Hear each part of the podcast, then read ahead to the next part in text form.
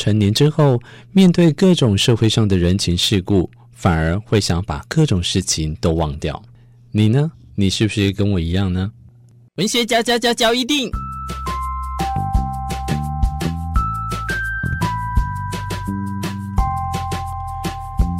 欢迎收听文学嚼一錠。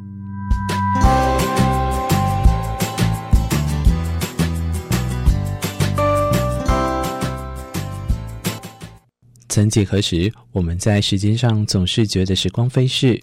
日复一日的生活，一成不变的工作，以及在汲汲营营的忙碌日子里，似乎人生总在转瞬间就消失了许多的美好。尤其像我是觉得，在 Facebook 动态回顾的时候啊，哇，出现了当年的熟悉老朋友，现在也已经失联；或者是看看我们自己的孩子那时候的调皮哭闹，现在也都已经长大在念书，哇，那种内心由衷的感慨，确实会令人鼻酸。似乎一切都像昨日般的历历在目。那为什么时间会过得这么快呢？在时间这个最直觉的观念当中，是否也有相对的感受？如果把岁月回到童年，时间在这样的概念对当年的我们来说，却是非常的漫长的。你有没有想过，像是好久才下课的感觉，或者是期盼每一个周末的到来，寒暑假漫长、慵懒又无聊的流逝？好像那个并没有什么烦忧的孩子，只是静静的过日子，从容的享受每一天。如果跟我有一样的感受，邀请您跟我一起来阅读《远见》杂志这一篇。其实神经科学家也证实了，这样认为时间在童年时期以悠闲的速度移动，但在成年时期觉得异常快速的感受啊，是人生非常常见的体验。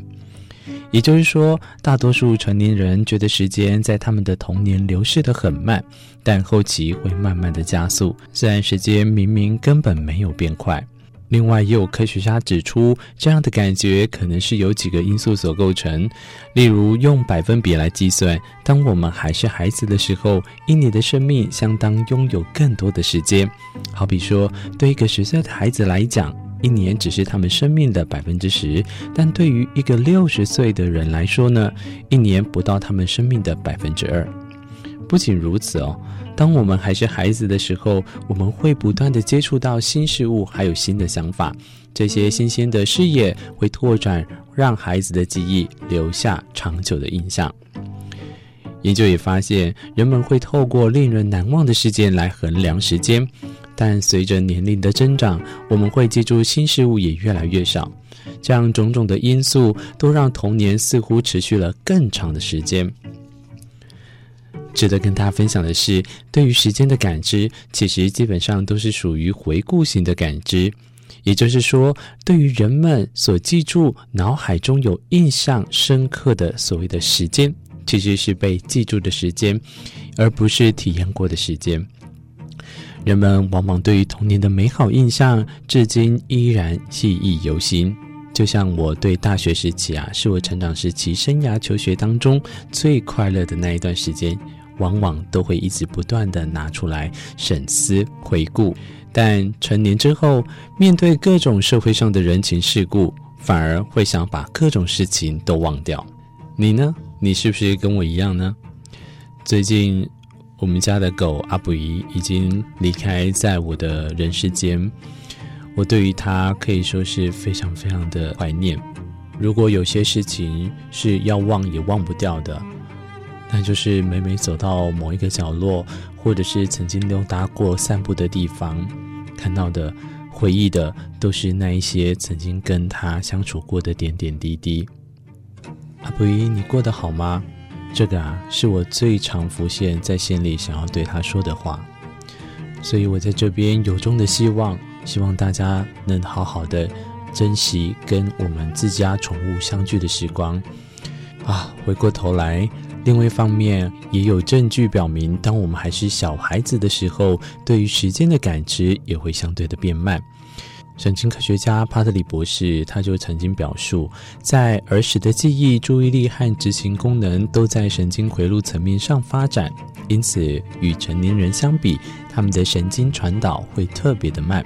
这反过来就会影响孩子看待时间的流逝。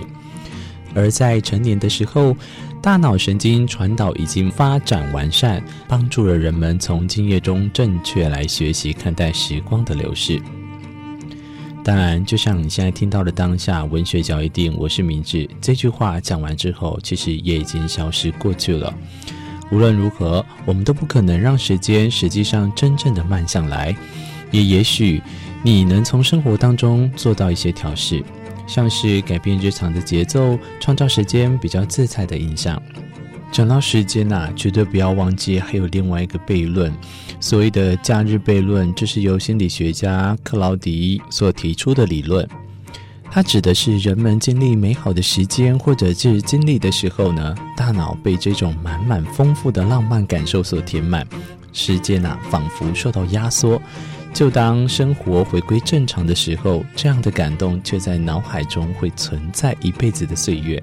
就像是我还记得我跟现在这一任在一起的时候，哇，那样子美好的时光啊！虽然随着时间同居啊，渐渐的可能对于这个当初的感动啊消失了，但是你在每一次提起生气的面容的时候啊，回过头来又会回想起你跟他在那时候甜蜜的时光，这样子的生气，可是心里不自觉的灿笑。对我来讲，这是一个非常甜蜜又浪漫的感受。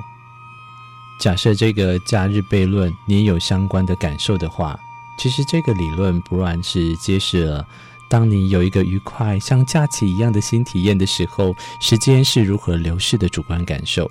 但事后回想起来，会感觉它持续的时间呐、比实际经历的日子还要长。简单来说，当你有一个新奇美好的体验，也许在转瞬之间就消失了。但你对这样的记忆会有深刻的印象，并且不断地在脑海中延伸放大，仿佛一切都变得更快乐。还记得《哈利波特》里面的破心户吗？他们必须要用最快乐的感受来才能去创造这样子的方式。但是要记得哦，如果每天都活在幻想里面，或者是如此的回味过去，希望存在那时候的美好感受。在回过头来的现实当中，时间就像真的是一把杀猪刀，砍得你措手不及啊！今天文学角一定，我是明智，跟大家分享的是时间，也是时光，也是我们最痛苦的一个代价。我希望透过这一集，好好纪念我们家的阿布依啊，走的日子十五年来，深刻的记忆却是如此的永久。或许我也希望可以将美好的事情跟阿布依的美好回忆永远的存取下来。可是也要跟大家分享，你有时候不一定要透过度假或者是到国外度假才能拉长自己对于过去的记忆，像是那样子的欢乐方式。其实这可以像尝试新事物和不断的学习一样简单。一旦运用得宜，就不会觉得时间流逝的这么快。我给你的建议，像是学习新的技能、尝试新的料理，任何新奇的事物，其实都可以引领我们进入不同的生活当中，对记忆啊脱颖而出，并且在某种程度上延长时间。而去新的地方认识新的人呢，这一类的方式也都可以改变对时间流逝的敏感性。还有，我也会建议你在睡觉前呢，反思今天所发生的任何事情，都会让记忆变得更加的独特。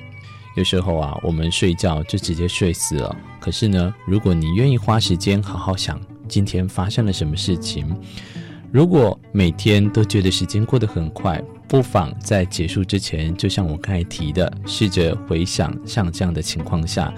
其实都没有很多人在专注当下所在做的日常事情，所以如果放下脚步，重新审思回顾的时候，你可能就会发现时间能更加的历久弥新。所谓的生活即日常，日常即永恒，或许也是这样的概念当中。今天就跟大家分享到这里，文学角一定，我是主持人明智，感谢你陪伴跟我一起美好的时光，我们下一集再相会，拜拜。